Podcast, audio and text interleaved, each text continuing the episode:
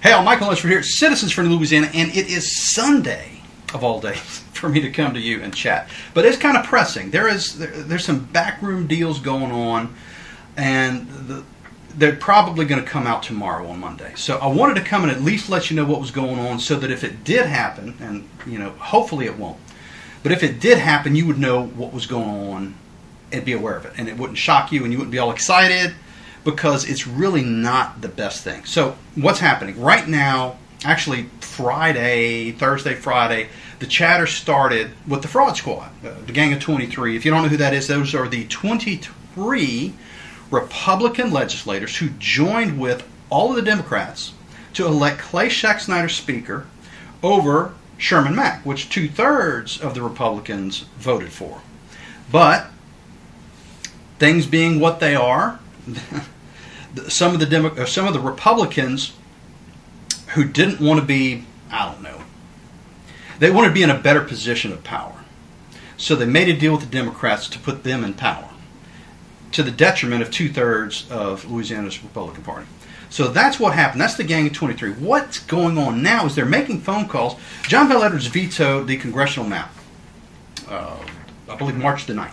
It's just been sitting there. They've been talking about, you know, strategizing. What are we going to do? Well, they figured out they're going to call all the local parish Republican parties and ask them for their support to do a veto override. They want them all to come out with a, the same resolution on Monday that effectively says that we support the effort to overturn the governor's veto. Why would they do that? So as far as I know, no legislator has ever called down to the local parish executive committees like this and sent them a pre done resolution asking them to vote and support it without even calling a meeting. They're doing all this via text message and email and telephone and all this other stuff. They, are not even calling meetings to do this. It's very rapid. And uh, a police officer once told me the surest sign of a scam is a short deadline. Well, we have to do this now because it's very important now. Never mind, he vetoed it on the 9th. Um, but but think about this now. Who, so the district maps that were vetoed were the congressional maps.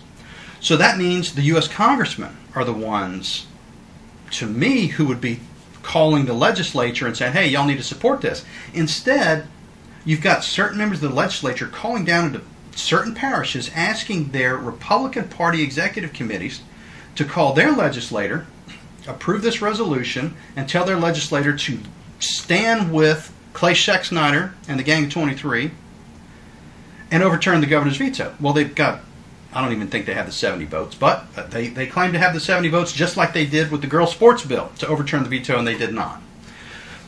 But it's strategic. It's not every parish that they're calling, sending this resolution to, asking them to approve it. But here's the question this is a statewide issue. Generally speaking, the parish executive committees for the Republican Party, it's their job to focus on the parish, not on the state. And certainly, uh, we are, we're all paying attention, right? We know what's going on in the state. We all know what's going on in the federal government. But to pay attention to a federal map in the state legislature, to me, it's not beyond their capacity, but it's just beyond what they're supposed to be working on. So, who would normally be doing this? Well, the state Republican Party would normally be out championing something, state issue, that was important to get through if there was a problem. Now, obviously, there must be a problem because we can figure out based on the parishes that they're putting these resolutions in, asking these Republican Party members to vote for them, are parishes that have traditionally very conservative representatives. So, why in the world would they be asking these representatives? Why do they need help convincing these representatives to vote for this? The state Republican Party has taken no position. In fact, what's even more curious is most of the Congress or congressmen, congresswomen, have not taken a position either. Now, why is that? Why you would think if I were a congressman and I wanted these maps to go through, I'd be pounding the phones. I'd be calling the the state representatives who are responsible to pass a veto override and demanding that they stand with the party and all those things. That's not happening. The congressional members aren't doing that. The only people calling is the Gang of 23. So you ask the question, okay, well, what does our congressional delegation think of this? Well, they've been relatively quiet about this. However, I do have a statement from March 11th uh, from a public forum from Congressman Higgins, and I'll read it to you. In fact, I'll, I'll put it up on the screen here so you can look at it for yourself as well. That map is fruit of a poisonous tree, born of deceitful strategy, lies, and betrayal of trust. The entire redistricting endeavor was a mess before it ever started by nature. But integrity and honor was scandalously betrayed along the way unnecessarily. Thus, I oppose the bill in principle as much as on detail. Now, John Bel has vetoed the bill. Legislators have 100% authority on this. I'm just a Louisiana citizen with a voice. And of course, I have an obligation to stand on core principles. I'm prayerful that every state legislator will do the same. If they do, God will eliminate a path for, will illuminate a path forward, and Louisiana will end up with righteous federal district lines that reflect our conservative cultures and communities without kneeling to the deceitful lies of career politicians. Congressman Higgins, March 11th. That was his comment when someone asked him, "Hey, I haven't seen the maps. Where, where are the maps?" And that, that was his response. It's like, why, why would we even look at those maps? They're they're they're poison from a poison tree. So we have all of the people that would normally be involved in this have removed themselves. And all of the people that are never involved in this have suddenly shown up at the request of certain legislators. So I'm letting you know this because it's just it's not it's not normal.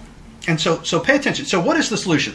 What they're telling these Republican parties, number one is there's only two ways out of this. Either we get another majority minority district and John Bel Edwards wins, which I asked for a copy of the map. Where's the, where's the map? No one has a map of that plan. There is no map of that plan. Number two is that we overturn the veto and Clay Schexnayder wins. So it's either Edwards wins or Schexnayder wins. And I, I don't think that's a fair assessment because there is a third option and no one's talking about the third option. That third option is the map. So what normally happens um, with a veto override, you need 70 votes. I don't think they can get there. I honestly don't. That's why they're pressuring the parish executive committees to put this on legislators they think, or to pressure legislators they think may not be willing to vote for it. In fact, the number I heard was 62 out of the 70. So they're really working hard to try to get up to 70 so they can call the veto override. I just don't know that they're going to get there. And if they do, look, the, the, this map that, that passed, I don't like it. Congressman Higgins obviously doesn't like it.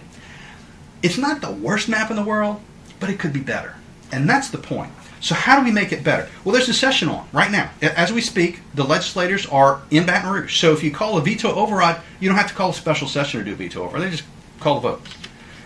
You can also pass another bill. So veto override 70 votes. Pass another bill 53. Which is the lower bar? Well, the 53. Now, John Bel could veto it again, and that's certainly the case. But it would it would be much better to me if the map were better. Now, where is the better map? This is SB 5. This is the enrolled one that was vetoed. The original, I understand most of the congressional delegation liked the original SB 5 better. It changed and, and got moved around and hurt a lot of feelings and all of that during the process. But if they go back to the original SB 5 by Sharon Hewitt, it'll be fine. She could file this any time now. In fact, she could do it on Monday, tomorrow. That's how quickly this could move. It's already written, it's already ready, it's just refile it. Done. John Stefanski's done the same thing on the House side anyway. It's a different it's a different map, but still the idea is they already have a map filed on the House side. We just need this one filed on the Senate side. They can get together and they can make this work rapidly. So that's the plan. That's what I think is the best path forward. That's what I would recommend for folks that are paying attention. Uh, and if you're not paying attention, and if you're on one of these Republican parish executive committees that has been promised the moon that we're going to beat John Bel, we can finally get this done and make John Bel look bad, all, all these things that they're telling them, I would encourage you, if you haven't heard from your congressman, reach out to him or her, ask them what they think of this, because that's who should be calling. And they shouldn't be calling you, parish executive committees, they should be calling the legislators and saying, vote for this. But that's not happening. So there you have it. That's what's going on. Pay attention. All that's supposed to break tomorrow. Now, I've heard of at least one Republican Parish Executive Committee that they ran this through light speed and they've already pulled back and said, whoa, wait a minute. You know, what do you mean the congressman doesn't support this? This is crazy. Why would we do this if the congressman doesn't support it? So already one has been knocked down. So I don't know about the rest. I don't even know who all the parishes are that have been called, but we're going to be watching on Monday to see who releases a statement. So keep an eye with me, and um, let's find out together, huh?